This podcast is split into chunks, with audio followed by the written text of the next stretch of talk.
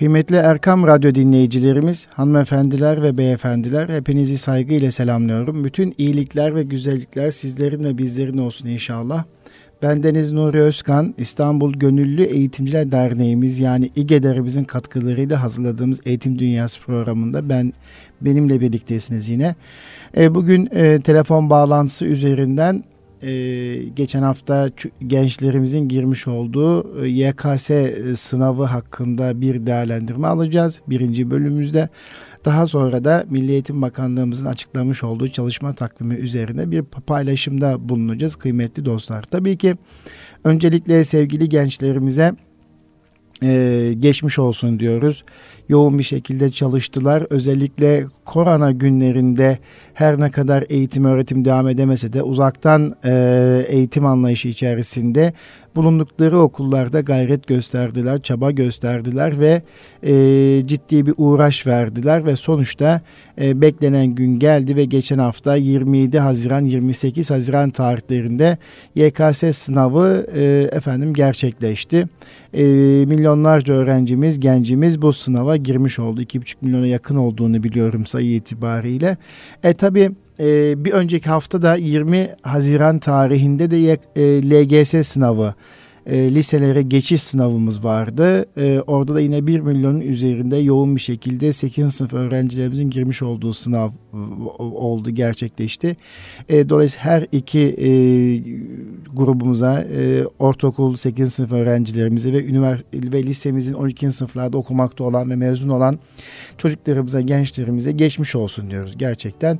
E tabi hayat bir imtihan efendim. E, sınav sadece maddi sınavlardan ibaret değil. Her zaman maddi ve manevi sınavlardan, imtihanlardan geçeriz. Her türlü sınavı e, yürütmek zorundayız, takip etmek zorundayız ve bunları e, bunlarla baş etmek zorundayız. Tabii Türkiye'de de e, maalesef e, maalesef demeyeyim bu bir gerçek. Yani e, çocuklarımızın yoğun bir e, sınav uğraşısı mevcut. E, yani her bir kademeyi atlarken e, bir bir yerden bir yere geçiş yaparken sınavla seçimler yapılıyor. İşte liselere geçiş sınavında 1 milyon üzerinde giren öğrencimizin ancak 130-140 bin tanesi sınavla öğrenci alan okullara yerleşebilecek. Diğerleri mahallesindeki okullara veya bölgesindeki okullara yerleştirilecek.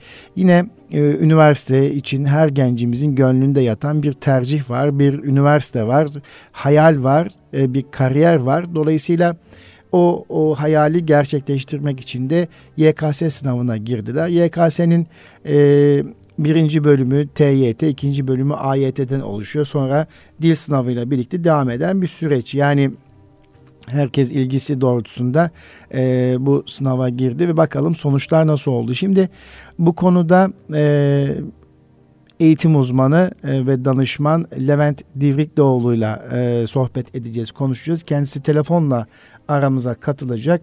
E, inşallah e, bu söyleşimizin de e, güzel geçeceğini düşünüyorum. Levent Divrikoğlu e, Kayseri'den e, telefonla bizlere bağlanacak, Erkam Radyomuza bağlanacak. E, kendisi bu sene e, hem e, bulunduğu özel okul ortamında e, 12. sınıfların e, danışmanlığını yapmış, koçluğunu yapmış, o çocukları, gençleri yönlendirmiş bir şahsiyet. Hem de e, bulunduğu okul itibariyle. Alo. Levent Bey merhaba. Merhabalar. Efendim iyi günler diliyorum. Bütün iyilikler ve güzellikler sizin olsun. Ee, İstanbul'dan Erkam Radyo'dan sizlere bağlanıyoruz. Öncelikle merhaba nasılsınız? Teşekkür ediyorum iyiyim. Sizler nasılsınız? Evet teşekkür ederiz efendim. Efendim biz e, radyomuzda e, sizi eğitimci danışman olarak tanıttık e, ve Kayseri'den bağlandığınızı ifade ettik. Yine kısaca da kendinizi bir tanıtırsanız bütün Türkiye'nin sizi tanıması bilmesi açısından faydalı olur. Ondan sonra söyleşimize baş, başlamak isteriz efendim. Buyurun. Tabii ki teşekkür ediyorum. 1963 ee, Kayseri doğumluyum. Ee, ilk orta lise e, eğitimini Kayseri'de aldıktan sonra e, Ankara Gazi Üniversitesi Matematik Bölümü'den mezun oldum. Ee, Türkiye'nin çeşitli illerinde öğretmenlik yaptıktan sonra Kayseri'ye e, geldim.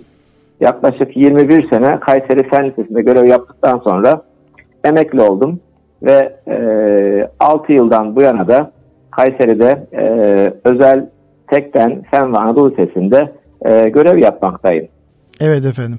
Öncelikle uzun bir mesleki yaşamınızla öğretmenlik mesleğini çok seviyorsunuz ve çok nitelikli okullarda çalışmışsınız. Dolayısıyla bugünkü söyleşimiz de aslında çok anlam ifade edecek.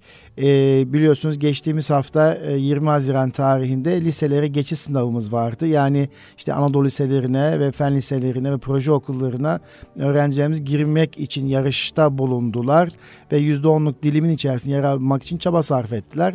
Yine 27 Haziran 28 tarihinde de işte e, liselerden üniversiteye geçiş için YKS adını verdiğimiz e, Yüksek Öğretim Kurumları sınavı adını verdiğimiz sınava girdiler çocuklarımız. E, bugün sizinle söyleşimiz bunun üzerine olacak. Zira siz hem çok seçkin okullarda, liselerde, fen lisesinde e, yöneticilik yaptınız hem de şu anda bulunduğunuz okulda e, özellikle YKS'ye hazırlama noktasında kamuoyunun bildiği bir başarı, bir performansı olan bir okulda e, 6 senedir eğitim danışmanlığı ve koçluğu yapıyorsunuz ve e, eğitimcilik yapıyorsunuz. Alanınızda matematik tabii ki. Özellikle Türkiye'nin en büyük sıkıntısı hem LKS'de, LGS'de gördük hem de YKS'de de zannediyorum aynı fikirdeyiz bilemiyorum. Türkiye matematik okur yazarlığı bakımından performans hep düşük çıkıyor efendim. Bunu e, bu da bir gerçek. Yani burada da aslında sizin değerli yorumlarınız çok önemli. Biz matematiği nasıl başarırız? Belki birazdan bunu da konuşuruz. E, belki LGS sorular incelemişseniz oradaki matematik soruları nasıl buluyorsunuz? Belki bu konuda da bir değerlendirme alabilirim ama özellikle geçen hafta gençlerimizin e, girmiş olduğu YKS e, sınavında TYT ve AYT'yi sizinle değerlendirmek istiyorum.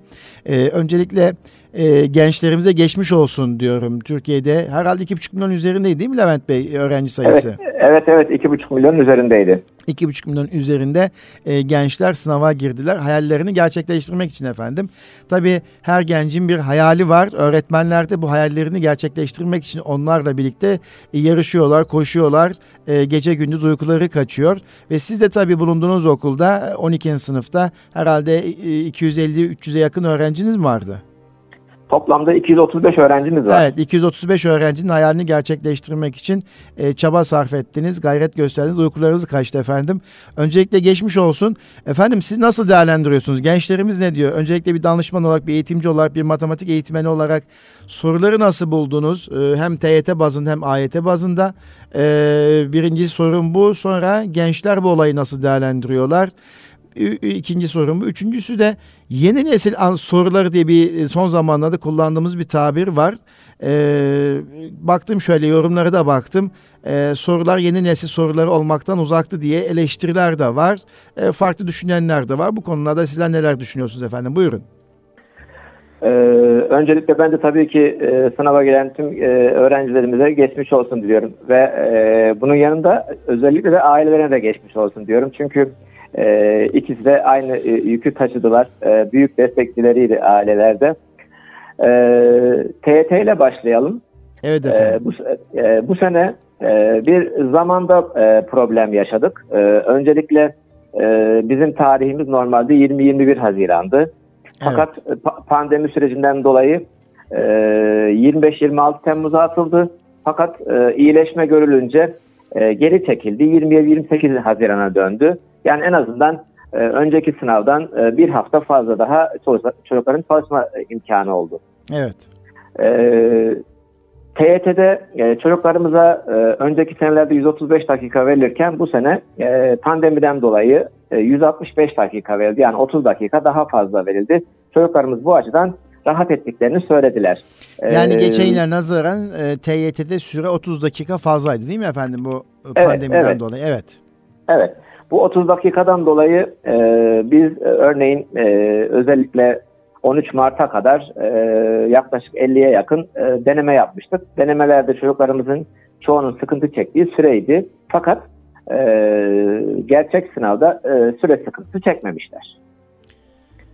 E, burada e, TYT'de e, öncelikle çocuklarımızın %90'ın üzerinde Türkçe ile başlıyorlar. Evet.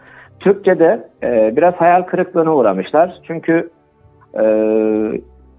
yaklaşık 10-12 tane dil bilgisi sorusu bekliyoruz biz 40 soru içerisinde. Evet. Fakat bu sene e, 4 tane dil bilgisi sorusu çıkmış ve 36 tane de paragraf bilgisi sorulmuş. Paragrafların uzunluğuyla alakalı biraz tereddütleri, sıkıntıları var ama e, bir araştırmacının yaptığı şeye göre 2018, 2019 ve 2020'deki kelime sayıları yani Türkçe sorularındaki kelime sayıları neredeyse birbirine yakın. Yani çok fazla kelime e, artışı yok. Hmm. Fakat paragraflarda sıkıntılar var. Sıkıntının sebebi ne? Çocuklarımız okuduğunu hemen kavrayamıyor. Hemen evet. anlayamıyor. Hmm. Hızlı okuyamıyor. Hmm. Ve okuma eksiklikleri. Yani bu sadece 11 ve 12. sınıfta e, işte birkaç tane roman, birkaç tane hikaye okuyarak halledilebilecek bir şey değil. İlkokuldan başlayarak çocuklarımızın kesinlikle e, düzenli bir şekilde hikaye ve roman okumalı ve özellikle bizim 12. sınıflarımız makale, köşe yazısı ve felsefi yazılar okumak zorundalar artık. Çünkü e, ÖSYM artık e, bu tarz paragraf sorularına gidiyorlar ve gerçekten bu seneki TYT'de e, en zor kısım Türkçeydi. Ve Türkçeden çocuklarımız bu açıdan e, genel açıdan zorlanmışlar. E, şöyle yüzden... yorumlara baktım da orada da şöyle diyor yani Türkçe'de paragraflar e, daha çok edebi metinlerden seçilmiş e, diyor. Tabii benim alanım değil ben de şöyle baktım ama yani hem öğretici metinlerden hem de edebi metinlerden seçilmiş diyor. Siz de katılıyorsunuz herhalde buna. Evet evet yani e, örneğin e, felsefe konularıyla alakalı dört tane şey var. E, paragraf sorusu var ki e, iyi seçilmiş. İyi seçilmiş evet. Bu, evet bu yüzden Türkçe'de zaman kaybı yaşanmış. Hmm. E, matematikteki sorular e, önceki TYT sorularına benziyor. Sizin bahsettiğiniz yeni nesil soru tipi çok fazla yok. Hmm. Bizde örneğin matematikte e, yaklaşık olarak e, bir 18, 19, 20 adet e, problem sorusu çıkardı. E, o problem sayısını biraz azaltmışlar hmm. ve e, özellikle yeni nesil sorusu çok fazla yoktu. Sen o zaman şey sene... mi matematikte de biraz önce Türkçeden söylediğiniz gibi matematik becerisini ölçmeden çok biraz şey mi yani okuduğunu anlama kavramaya dönük e, bir metinlerden mi oluşuyor? Yani okuduğunu anlama becerisi iyi olan çok matematikte de başarılı olacak şeklinde miydi sorular öyle miydi? Öyle değildi Nuri Bey. Yani şeyde LGS'de bu vardı. He. Yani e, bir sayfalık mesela paragraf sorusu gibi matematik soruları vardı. Hmm. Okuduğunu anlama soruları. Fakat bizim TYT'de o kadar e, şey sorusu yoktu. E, yani sorularımız kısaydı. Hmm. Sen de e, yine e, her zamanki gibi e, önceki TYT'de benziyordu. Sosyalde işte tarih ve felsefede bilgi soruları vardı. Hmm. Bizim e, genel olarak e, şeyimiz şudur görüşümüz. E, TYT'de bilgi sorusu sorulmaz. AYT'de bilgi sorusu hmm. sorulur. Fakat tarih ve felsefede yine araya ikişer taneden dört tane toplamda şey e, bilgi sorusu e, e, koymuşlar. Ama yani çocuklarımız bunlarda zorlanmamışlar. Yani 9 ve 10. sınıf e, tarih ve coğrafya ve felsefe konuları iyi olan çocuklar bunları halletmişler. Bir şey öğrenmek için e, soruyorum belki e, bu şeyde bu TYT'de çıkan derslerdeki e, kazanımlar 9 ve 10. sınıf müfredat ilişkili değil mi efendim? Daha çok. Evet evet. Yani e, çoğu kez 9. ve 10. sınıf konuları hmm. TYT'de 11 ve 12. sınıf konuları ise AYT'de e, çıkmakta. Evet. E, genel olarak söylenecek olursa TYT orta üstü zorlukta hmm. olmuş. Geçene geçen sene kıyasla da zor muydu? İşte geçen seneye oranla e, sadece Türkçe biraz, Türkçe biraz e, yani or, orta, ortanın üstünde biraz zorlamışlar. Hmm. E, AYT, AYT'ye gelecek olursak AYT bu sene orta düzeyde. Yani hmm. çok zor değil, zor da hmm. değil, orta düzeyde olmuş. E, yine matematikte çok fazlasıyla yeni nesil sorusu bekliyorduk. E, e, yok. Bilgi soruları çok fazla zaten onu hmm. belirtmiştim. E, öğrencilerimiz matematikte zorlanmamışlar. Fakat e, biyoloji konusunda e, özellikle e, çıkmayacağını düşündükleri bilgi soruları çıkmış. Yani hmm. e, bu bu bu çıkmaz ama şu şu, şu çıkar dedikleri yerlerden hmm. e, soru çıkmış.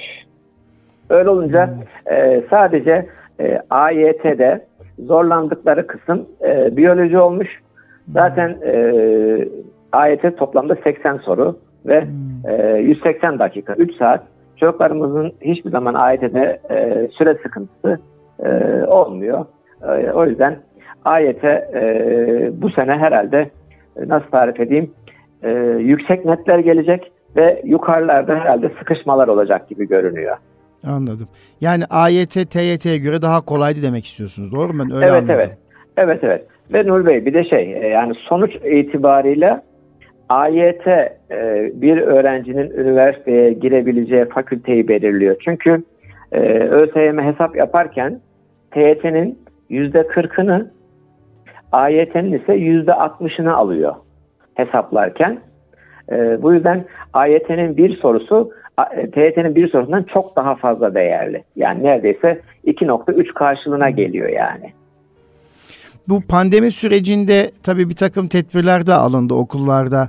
Ee, sizin gözleminiz nasıl oldu? Yani o tedbirler uygulanabildi mi? Yani çocuklar e, girerken yani sosyal mesafe uyabildiler mi? Okullar gerek hijyen malzemeleri dağıtabildi mi? Gençlerle sohbet etmişsinizdir. Genel kanaat ne oldu o konuda? Ee, çoğu okulun e, girişte önlem aldığını zaten e, ÖSYM'nin şöyle bir açıklamada bulunmuştu. Kendi dezenfektanınızı, kendi maskenizi, kendi e, korumalı maskenizi götürebilirsiniz demişti. Fakat e, ÖSYM zaten e, hazırlıklı bütün öğrencilere maske dağıtmış. Hmm. E, çocuklara biz daha önce e, online denemeler yaparken maskeli online denemeler yapmıştık alışsınlar diye. E, şeyde e, denemelerde pardon e, gerçek sınavda yani e, maskelerini e, aşağıya indirmelerine izin vermiştir. O yüzden e, hiç kimse maskeyle alakalı sıkıntı yaşadık demedi. Hmm. E, sosyal mesafeyle alakalı e, hiç kimse e, şikayette bulunmadı. Hmm. E, bir de şey yani sınavın heyecanı, gerginliği, atmosferinden kaynaklanan e, çok da o tür şeylere çocuklar fazla önemse, önem vermemiş. E, hmm. Dikkat etmemişler yani. Yani gidip hmm. sınavına oturmuş yani sağına soluna bakmamış bile çocuk. Hmm. Evet. Şey e, e, sizin okulunuzun durumu nasıl? Yani her yıl biliyorsunuz yüzün, ilk yüzün içerisinde 6-7 tane öğrenci e, derece yapmış oluyor. İlk yüzün içerisinde oluyor. E, bu anlamda geçen seneki performans ortaya çıkacak mı? Nasıl değerlendiriyorsunuz? Çocuklar nasıl görüyor gençler? Ee, Nur Bey onunla alakalı biraz e, geri alayım ben. Şu evet. anda e, Özel Teknen Fen Anadolu Lisesi'nin 6. senesi tamamlandı. 7. seneye başlayacağız inşallah. Sağlıkla, evet. sıhhatle. Biz e, şu anda 2020'de 5. mezunumuzu vereceğiz. Hmm. E, biz 2016'dan itibaren gerçekten e, Kayseri'de e, Kayseri halkının teveccühünü kazanmış bir okul olduk artık. E, örneğin e, 2017'den başlayayım. İlk yüzde bizim e, 7 tane öğrencimiz vardı. İlk 10 binde 52 öğrencimiz vardı. 2018'de ilk yüzde 4 öğrencimiz, ilk 10 binde 63 öğrencimiz.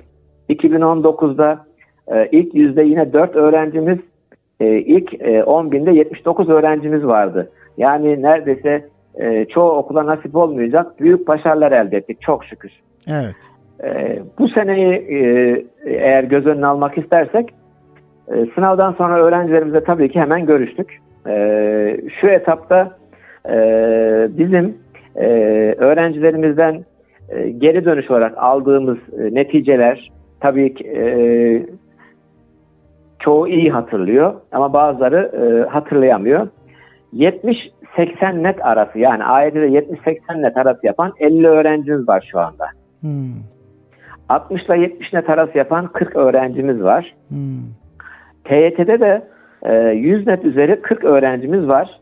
Yani zannederim yani hem ilk 100 hem ilk 1000 hem ilk 10 binde e, bayağı bir e, öğrenci e, çıkaracağız. Yani yine bir ses getireceğiz inşallah. Hmm, inşallah. Peki e, bir de matematiğe özel sorayım sizlere. Bir matematik eğitimcisiniz. Yıllardır bu konuda kafa yoruyorsunuz. E, hem LGS'de hem e, genellikle YKS'de matematik dersi genelde en zorlanan ders oluyor. Gerçi bu e, AYT'de biraz daha matematik Türkçe'ye göre daha kolaydı herhalde. İntegral ve türev limit konuların olmaması da bir artı oldu zannediyorum. Ortalama biraz yüksek çıkacak öyle tahmin ediyorum ama Türkiye'de matematik okur yazarlığı performansımız niye düşük çıkar? Yani onu şuna bağlayabiliriz. Ee, biraz e, ezber e, yönümüz ağır basıyor. Yani evet. e, biraz e, öğretmenlerimizin e, özellikle eğitim fakülteleri, fen edebiyat fakülteleri e, mezunlarının e, çok da iyi eğitim almadıkları, öğretmenliği fakültede değil sahada öğrendiklerinden kaynaklanıyor biraz. Hmm. Ve biz e, çocuklara gerçekten e, hem dersi sevdirmekte güç, güçlük çekiyoruz. Çünkü e, çoğu yeni mezunlar ya da ilk 10 senelik bir matematik öğretmeni diyelim e, bu işi e, öğlene kadar çok vakit geçiyor ve o vakitte öğrencilerimiz e, kayboluyorlar. Şunu e, söyleyebilirim.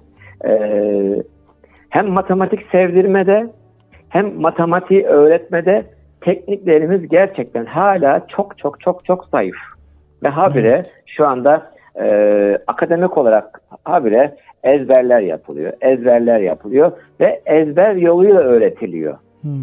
Ama e, yine sizin konuşmanızın başındaki yeni nesil soru tipleri çocuklara e, icat etmeyi, e, buldurmayı, e, sonuca kendisinin ulaşması, formülsüz e, soru çözmeye yönelik soru tipleri. Aslında ona biraz daha e, ağırlık verse e, milli eğitim, biz birazcık daha hem çocuklarımıza matematiği sevdirmiş olacağız hem de e, bu e, 40 soruda 2.3, 40 soruda e, 3.1'lik ortalamalar daha da yukarı çıkacaktır. Evet. Bu seferki YKS'de geometri soruları nasıldı? Yani var mı geçen sene göre farklılık var mıydı geometri sorularında? E, AYT'de e, çember analitiği yoktu. Hmm. E, sebebi zaten şu, e, biliyorsunuz e, pandemi sürecinde 13 Mart'tan sonra Milli Eğitim Bakanlığı şöyle bir karar almıştı. 12. sınıfın ikinci dönemi kesinlikle e, ikinci dönemiyle alakalı, müfredatla alakalı soru çıkmayacak demişti. Bu yüzden e, çember analitiği 12. sınıfın ikinci e, dönemiyle alakalı bir e, konu. Onunla alakalı soru yoktu. E, toplamda şey, evet, buyurun. E, buyurun. buyurun e, toplamda 10 soru vardı geometride. Hem TYT'de hem AYT'de. Hmm. E, her ikisinde de yeni nesil ikişer tane soru vardı.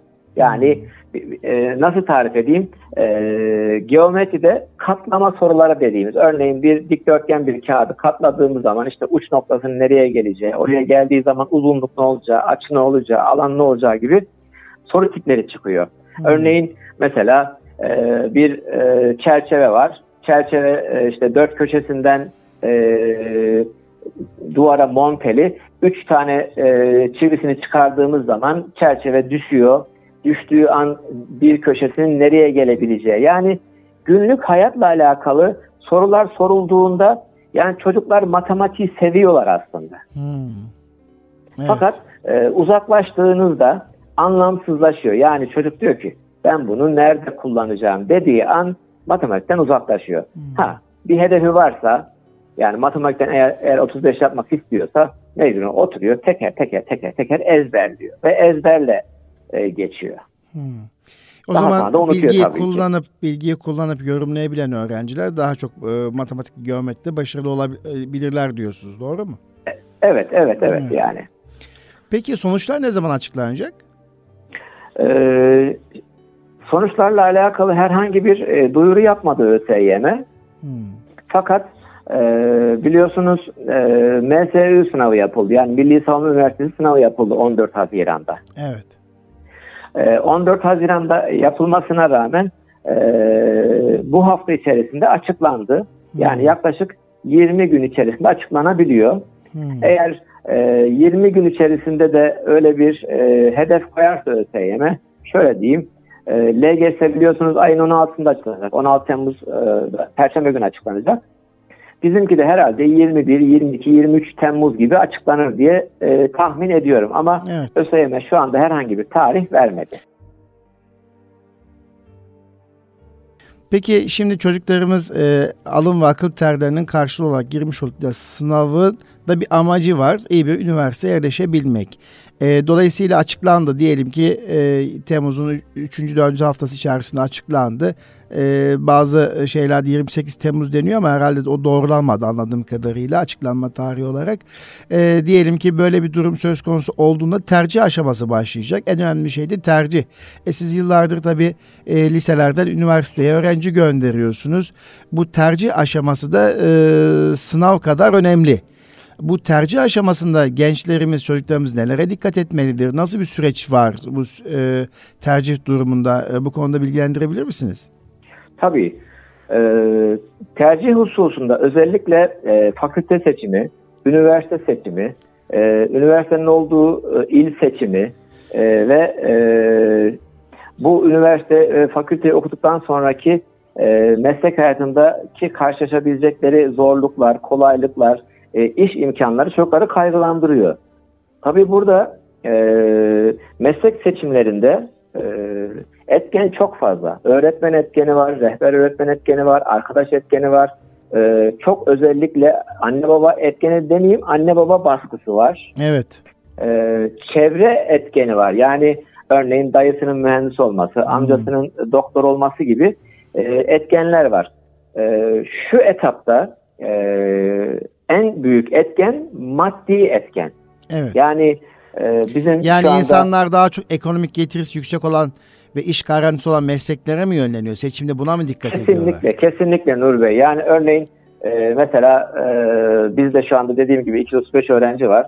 E, ilk 50'si kafasında tıp fakültesi var. Halbuki bu ülkenin e, mühendise, ekonomiste, iktisatçıya yani e, aydına ihtiyacı var. Fakat bu çocuklar e, tıp doktoru olmak istiyorlar. Hmm. Yani e, çok basit nasıl tarif edeyim? E, normal bir Anadolu Lisesi'nin orta düzeyinde e, orta düzeyinde olan bir öğrencinin gitmesi gereken yerler bence tıp fakülteleri. Çünkü bana göre yani e, yani şey görüşümden e, dolayı kusura bakmayın. Yani e, ezber yaparak e, mezun olunabilen bir okul tıp fakültesi. Evet. Yoğunlukla. Yani bu yüzden e, iyi öğrencilerimizi oraya kaçırıyoruz. Evet. Tamamen şu anda son 10 senedir e, tıp fakültesi tercihi yapıyorlar. Yani ee, Tabii e, hala Türkiye'de tıp fakültesi favorisini koruyor. İş garantisinin olması, işte e, ekonomik gelirinin iyi olması deniyor ama yani tabii ekonomik gelir de her zaman iyi olmuyor. Sürekli bir çalışma, ciddi bir performans var aslında. Yani baktığımız zaman çok da iyi bir ekonomik getirisi var mı? Bazen düşünüyorum. Yani biz e, gördüklerimizle, geçirdiklerimizle ve e, tecrübelerimizle onu görüyoruz aslında. Ama çocuk sadece e, oradaki ünvanı ve e, bir herhangi bir doktorun yaşantı şeklini görüyor. Aslında bu çocukları uyarıyorsunuz. Yani e, çoğu kez dediğimiz şey şu, yani iş ve eş kolaylıkla e, vazgeçemeyeceğiniz, değiştiremeyeceğiniz ve ömür boyu e, mutlu bir şekilde yaşamanız gereken iki tane etken. Çok önemli bunlar. E, severek yapacağınız bir iş olmalı. Evet. Yani yani çoğu mesleklere bakıyorsunuz mutsuz doktorlar var, mutsuz öğretmenler var, mutsuz mühendisler var. Yani onlar gibi olmasın diye aslında uyarılarımızı yapıyoruz ama yani e, dediğim gibi e, etken şu anda e, maddiyat. Evet. Tabii karar, e, yani çocuklarımız, gençlerimiz e, karar verirken, tercih ederken e, sadece sevdikleri bir meslek değil de e, ve ekonomik getirisi yüksek olan bir meslek değil. Ama e, bunun dışında kişiler kendi kapasitelerini, kendi ilgilerini e, tespit eder, kendilerini tanıyarak meslek seçiminin daha doğru olacağıyla alakalı e, söyleminiz var. E, bu çok önemli. Bu konuda aileler ve öğretmenlere e, iş düşüyor tabii çocukları daha doğru yönlendirmek için. E, bu evet. hususta gerçekten çocuklarımızın kişilik özelliklerini, ilgi alanlarını, yeteneklerini keşfedip ona göre doğru bir yönlendirme yapmak gerekiyor. Yani tek yönlü öğretmen ya da rehber öğretmen etken olsa e, yani e, o tür nasihatlar, bilgiler, e, rehberlikler, e, seminerlerle çocuk e, aydınlanabilir. Bunun yanında dediğim gibi yani özellikle e, anne baba etkeni var. E, orası e, daha önemli. Yani e, onlar daha baskın çıkıyorlar. Evet. Yani özellikle ünvan konusunda ve e, nasıl tarif edeyim gelecekle alakalı kaygı konusunda anne ve babanın baskısı çoğu kez bizi yeniyor yani. Tabii şuna da belki kafa yormak lazım. Yeni dönemde bu pandemi sonrası dünya düzeninin değişeceği alakalı yeni bir kanaat var. Dünya düzeniyle birlikte bazı mesleklerde de değişime uğrayacak, değişiklikler olacak. İşte e, yeni meslekler gün yüzüne çıkacak. Bazı meslekler unutulmayı tutacak. Aslında bu konuda da çok ciddi çalışma yapıp gençlerimizin önüne bir profil koymamız lazım. Gelecek tasavvuru yapmak lazım ama bu konuda e, şöyle bir araştırma yaptım kendimce. Gerçekten geleceğin meslekler neler diye. E, evet var kısmi olarak bir takım şeyler. İşte kamuoyuna yansıyor. Mesela e, artık uzaktan e, hava araçlarını yönetilecek. Dolayısıyla pilotluk mesleği ve bazı e, meslekler de düşme olacak. Mesela drone yöneticiliği, e, sürücülüğü mesela yeni bir meslek olarak karşımıza çıkacak gibi bazı şeyler var tabii e, genetikle alakalı biraz da ön plan çıkacağıyla ilgili. Bu konuda aslında daha ciddi çalışmalar yapıp genç, gençlerimize e, belki son 50 yani bundan sonraki 50 yılda hangi meslekler olacak e, biraz daha yönlendirmek lazım gerçekten. Bu alanda akademisyen çok ciddi çalışması gerekiyor veya bilim insanlarının, toplum bilim insanlarının çok ciddi çalışması gerekiyor ki gençlerimiz ufuk olsun değil mi? Kesinlikle. Yani e, çocukların bunun e, farkına varmaları gerekiyor. Yani e, biz yaşadığımız e, e, sürece aldığımız eğitimle, aldığımız tecrübelerle bunu görebiliyoruz. Ama çocuk şu anda e, onu göremiyor. E, o yüzden ancak e, e, rehber öğretmenler, bilim insanları falan e, anlatırsa e, gözden önüne açılabilir ancak gençlerin. Evet. Ee, peki e, Levent Hocam öncelikle teşekkür ediyorum. Ee, başka var mı ilave etmek istediğiniz bir durum? Ee, bu YKS ile ilgili gençlerimize tavsiyeleriniz, ailelere tavsiyeleriniz veya e, çocuklarımıza ilgili e, bir durum varsa alayım yoksa sizin olan söyleşimizi sona erdirmek isterim. Ee, teşekkür ederim bana zaman ayırdığınız için. Yani özellikle e, önümüzdeki sene sınava girecek e, gençler için e, bu Türkçe konusunu özellikle uyarmak istiyorum. Yani bu bizim için önemli. E, çok fazlasıyla e, roman, hikaye okumak zorundalar ve e, ancak e, böyle bir e, sınavdaki soru tiplerini ancak bu şekilde e, aşabileceklerini e, söyleyebiliyorum. E, ve bu pandemi sürecin, sürecinde biliyorsunuz e, çok e, zorluklar çektik aslında. E, ve hiç alışkın olmadığımız bir e, eğitim şeklini hem öğrencilerimiz hem öğretmenlerimiz yaşadı. E, buna da aslında hazırlıklı e, olmak gerekir. Yani önümüzdeki günlerin ne getireceğini çok fazlasıyla bilmiyoruz. E, bu yüzden e, her iki konuya dikkat etmelerini rica ediyorum. Özellikle şu andaki 11. ve 10. sınıf ve 9. sınıf öğrencilerinin. E, ben özellikle e, teşekkür ediyorum. Ben teşekkür ederim ee, Levent Hocam. Evet, e, kıymetli Erkam Radyo dinleyicilerimiz, hanımefendiler ve beyefendiler, eğitimci ve danışman Levent Dirikoğlu beyefendi ile YKS'yi konuştuk. Kendisi bize Kayseri'den telefonla bağlandı.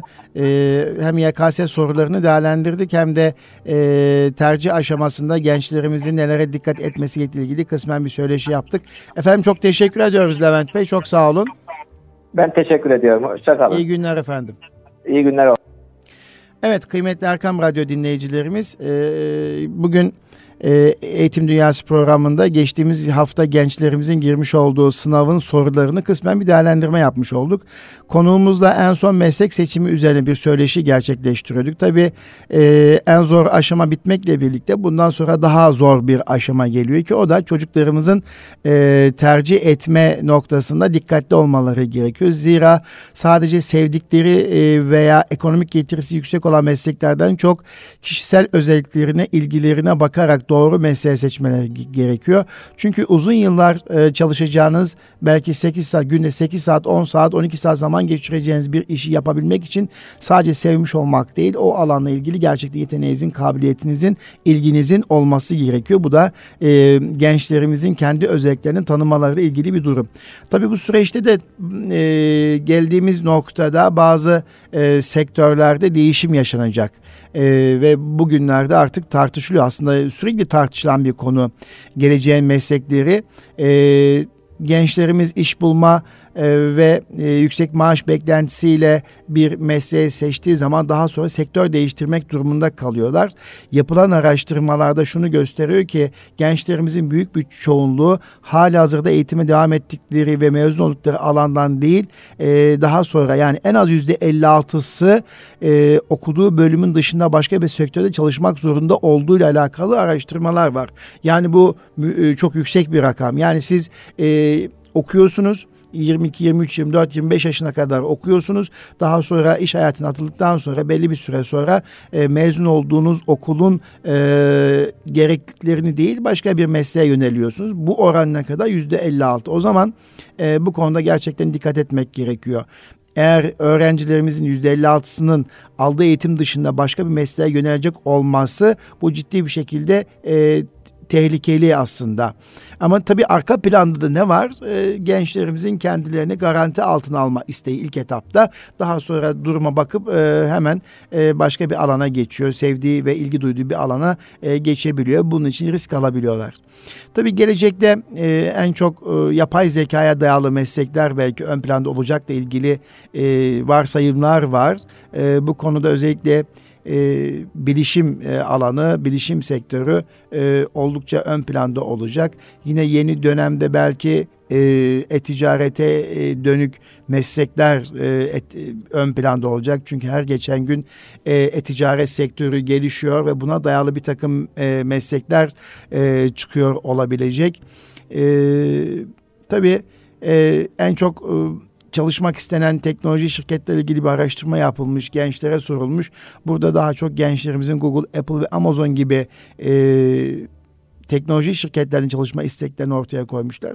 E, bizim gönlümüzden geçen gençlerimiz için e, iyi bir tasavvur yapıp önüne e, bir profil koymak ve Türkiye'de bu gelecek 50 yıldaki sürece bakarak hızlı bir şekilde kendisi yenilemiş olması gerekiyor. Bu konuda e, İşkur'a çok ciddi bir şekilde iş düştüğünü düşünüyorum. Aile ve Sosyal Politikalar Bakanlığı'na ciddi bir şekilde iş düştüğünü düşünüyorum. Yani bizim ne yapıp ne edip bilim insanlarımızla, toplum mühendislerimizle birlikte gelecek 50 yıldaki meslekleri ortaya çıkartıp e, hangi meslekler e, hayatiyetini devam ettirecek, hangi meslekler e, e, gündemden e, kalkacak ve hangi meslekler e, yeni meslek olarak karşımıza çıkacak e, bunlara kafa yormak gerekiyor.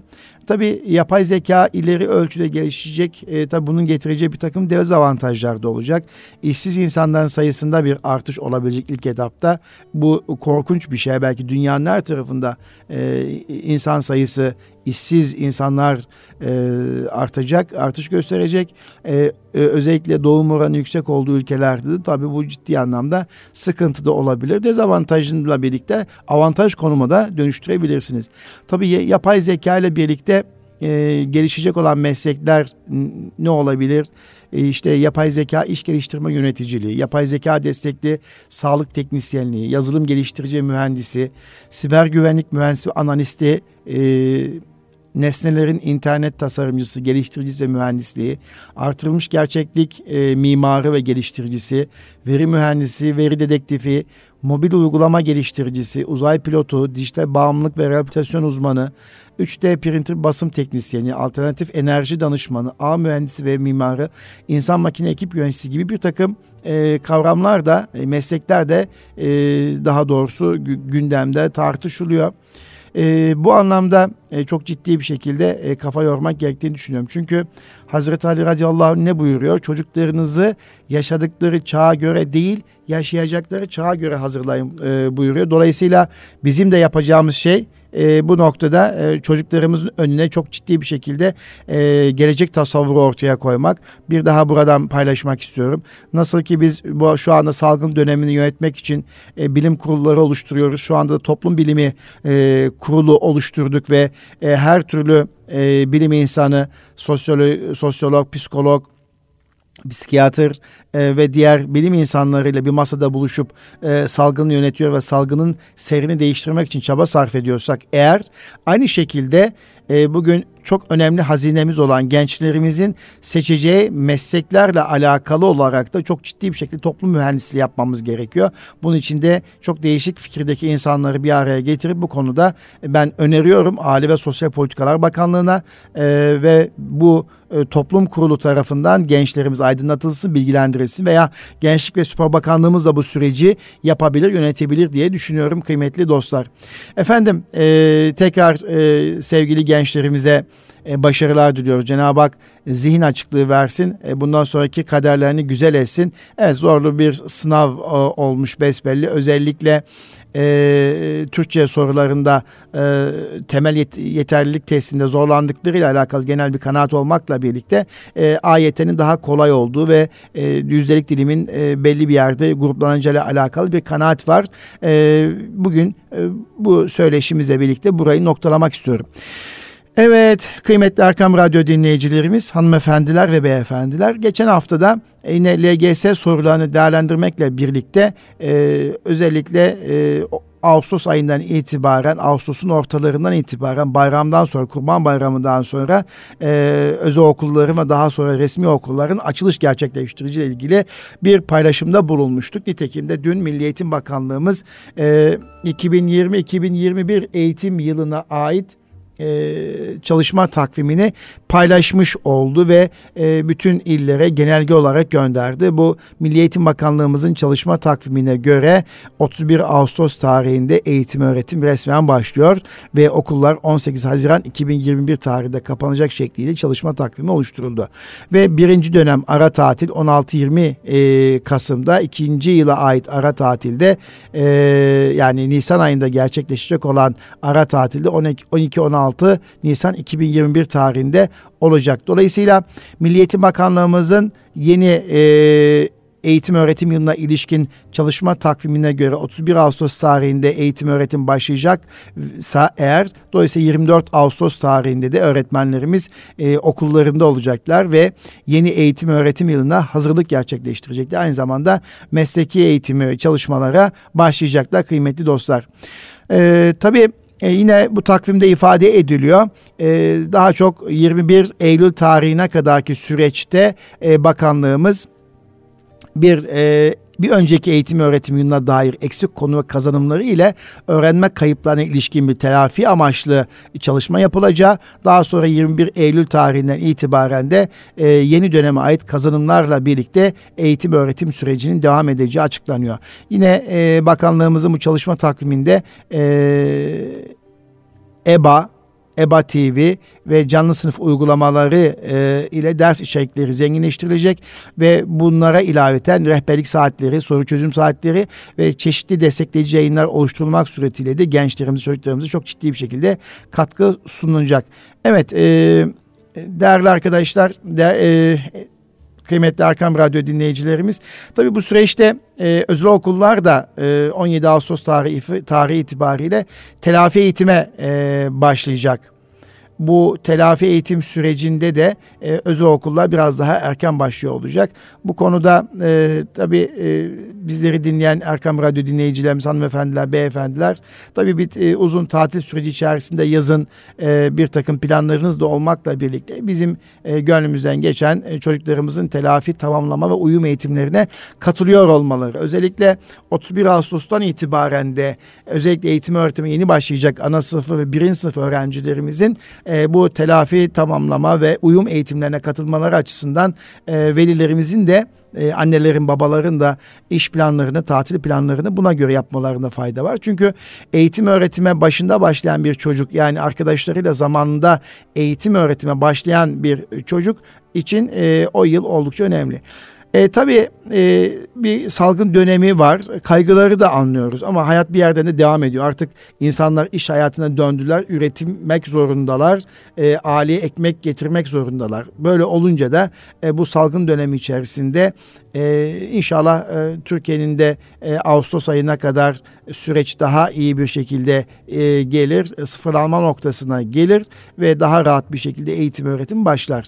E, velev ki bu haliyle seyretmiş olsa bile yapılacak tek şey bu sürece katkı sunmaktır. E, kıymetli Erkam Radyo dinleyicilerimiz. Evet efendim. E, bir eğitim dünyası programında yine birlikte olduk.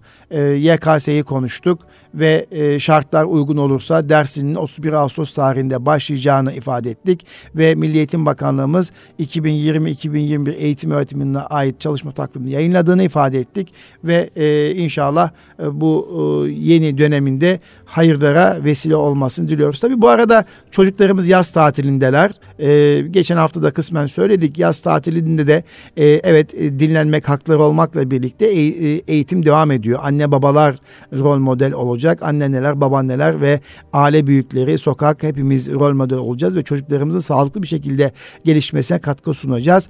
E, çocuklarımızın ellerinde tabletle, bilgisayarla, sosyal medyada yoğun bir şekilde dolaşımından öteye yine biraz önce e, eğitimci, yazar e, Levent Divrikoğlu beyefendinin ifade ettiği gibi okuyan nesil yetiştirmek lazım. Çünkü okuduğunu anlama e, ve becerisi oldukça önemli. Çocuklarımızın kendilerini geliştirmeleri açısından ve hayat sınavlarının performansının iyi olması açısından önemli. Tabii bu okuma içerisinde e, aynı zamanda Kur'an-ı Kerim'i okumak, anlamak, e, sureleri ezbere bildikleri surelerin anlamlarını okumak da çok kıymetli, çok değerli. E, Resulullah sallallahu aleyhi ve sellem hayatını okumak, anlamak da çok değerli. Evet birçok kitaplar okuyabilirler, e, inceleyebilirler, anlama çalışmasında bulunabilirler. Bununla birlikte de e, e, bizim için de e, en önemli şey Kur'an-ı Kerim'i okuyup anlamaktır. Bu noktada hem Diyanet İşleri Başkanlığımızın yaz okulu programı var, e, hem de bir takım sivil toplum kuruluşlarının yaz okulu programları var. Uzaktan e, devam ediyor bu programlar. Bunlara da katılmalarını öneriyoruz efendim. Evet bir sonraki Eğitim Dünyası programında buluşmak dileğiyle efendim. Yine e, kalın sağlıcakla diliyorum. Rabbime emanet olunuz. Görüşmek üzere efendim.